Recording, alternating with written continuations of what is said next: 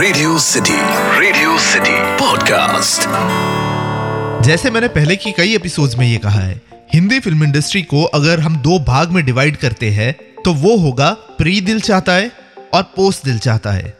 Dil Chahta Hai personally has been a life altering movie not just for me but for lot of people ये film ने काफ़ी लोगों को affect किया, उनका नज़रिया बदला। तो ऐसा तो क्या था ये फ़िल्म में? Of course first time sync sound use हुआ था। भारी भरकम डायलॉग्स नहीं थे। आम बोलचाल की भाषा वाले डायलॉग्स यूज़ हुए।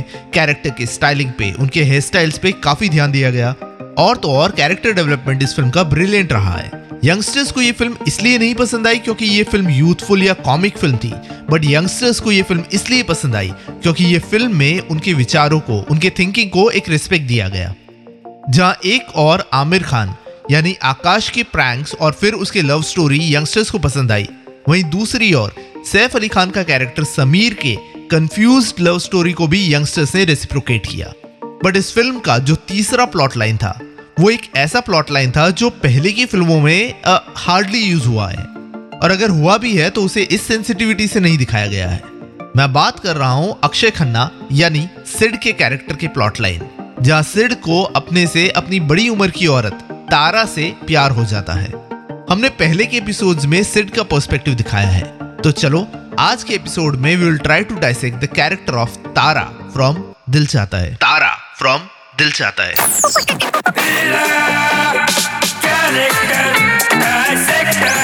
कैरेक्टर डाइसेक्टर विद अतीक आप सुन रहे हो रेडियो सिटी पॉडकास्ट और मैं हूँ कैरेक्टर डायसेक्टर अतीक जब साल 2001 में दिल चाहता है आई थी, तब क्रिटिक्स और जनरल पब्लिक ने इस प्लॉट लाइन की और इस प्लॉट लाइन को जो सेंसिबिलिटी से संभाला है, उसकी बड़ी तारीफ़ की। इस एज गैप वाले लव एंगल को मे दिसंबर रोमांस कहते हैं। पर ऐसा नहीं है कि दिल चाहता है में फ़र्स्ट टाइम ये एज गैप वाले लव को दिखाया गया हो। लम्हे फ़िल्म में भी यही प्लॉट लाइन थी। रादर दिल चाहता है कि एक साल बाद आई फ़िल्म लीला में भी ना सिर्फ़ सेम प्लॉट लाइन थी बल्कि उसमें भी डिम्पल कपाड़िया जी ही थी। तो ऐसा तो क्या था दिल चाहता है में जो बाकी के मिड दिसंबर रोमांस से ये फ़िल्म अलग थी? अलग था इस फ़िल्म का डिम्पल कपाड़िया का कैरेक्टर तारा। तारा से पहली बार हम मिलते हैं उस सीन में, जब वो एक बंगलों के बाहर अपने बैगेज के साथ वेट कर रही है।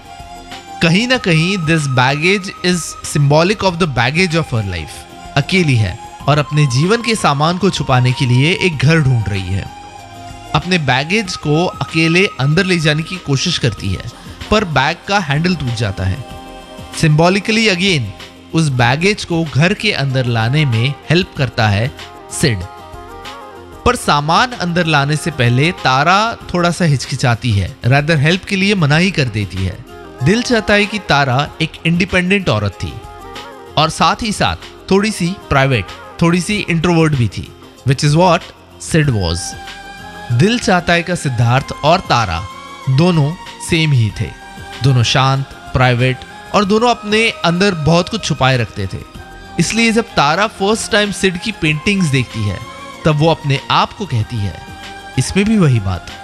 सिंस दोनों, तारा और सिड एक जैसे ही थे, शायद इस वजह से दोनों एक दूसरे के करीब आए। But why does Siddharth falls in love with Tara Dil Chahta Hai में अक्षय खन्ना का कैरेक्टर सिद्धार्थ डिम्पल कपाड़िया के कैरेक्टर तारा से इश्क क्यों करने लगता है? दिल चाहता है में सिड एक पेंटर था, जो अपने अंदर की फीलिंग्स को पेंटिंग्स के ज़रिए बाहर लाता था। उसके फ्रेंड्स अक्सर उसकी पेंटिंग का मज़ाक उड़ाते हैं, जैसे फ़िल्म के पहले सीन में जहाँ सिड एक पेंटिंग बनाता है और आकाश उसका मज़ाक उड़ाते हुए कहता है कि ये पेंटिंग उनकी स्कूल की टीचर मिस कश्यप से मिलती है। सिड की मदर को भी उसकी पेंटिंग के बारे में इतना नहीं पता था। बट इट्स तारा जायसवाल सिर्फ़ तारा ही वो है जो ना सिर्फ़ उसकी पेंटिंग को समझती है, बल्कि उसकी तारीफें भी करती है। रादर तारा सिड को उसकी पेंटिंग के थ्रू उसके बारे में ऐसी ऐसी चीज़ें बताती है, जो वो खुद नहीं जानता था।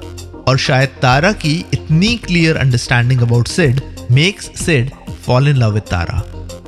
देखा जाए तो there was a reason why Dil Chahta Hai कि तारा जायसवाल एक इंटीरियर डिज़ाइनर थी। She literally designs the interiors of Sid's life वो सिड की लाइफ को, जिसको अभी तक सबने ऊपरी सतह से देखा था, वो उसे अंदर से खूबसूरत बनाती है। बेसिकली एक पेंटर की पेंटिंग की सही वैल्यू एक इंटीरियर डिज़ाइनर ही तय कर सकता है। दिल चाहता है फ़िल्म में इट्स बिकॉज़ ऑफ़ तारा तीनों फ्रेंड्स आकाश, समीर और सिड अलग हो जाते हैं। और फ़िल्म के एंड में इट्स बिकॉज़ ऑफ़ तारा, ये तीनों फ्रेंड्स फिर से एक भी हो जाते हैं। इन द हॉस्पिटल जहाँ तारा अपनी आखिरी साँसें गिन रही होती है। मरने से पहले तारा उसके और सिद्धार्थ के रिलेशन को कोई नाम दिए बिना दुनिया से चली जाती है। दिल चाहता है फ़िल्म के लास्ट सीन में दिखाते हैं कि सिद्धार्थ को गोवा के उसी फोर्ट पे एक लड़की दिखाई देती है। And they both smile at each other अब चलो ये ठीक है कि सिद्धार्थ के कैरेक्टर को एक एंड देने के लिए तारा के कैरेक्टर को मार के एक नई लड़की को ला दिया।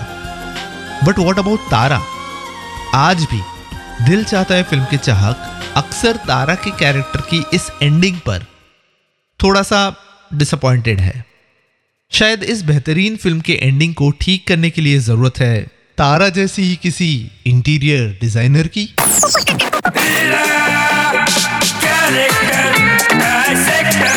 Character Dissector with Atik. Radio City. Radio City. Podcast.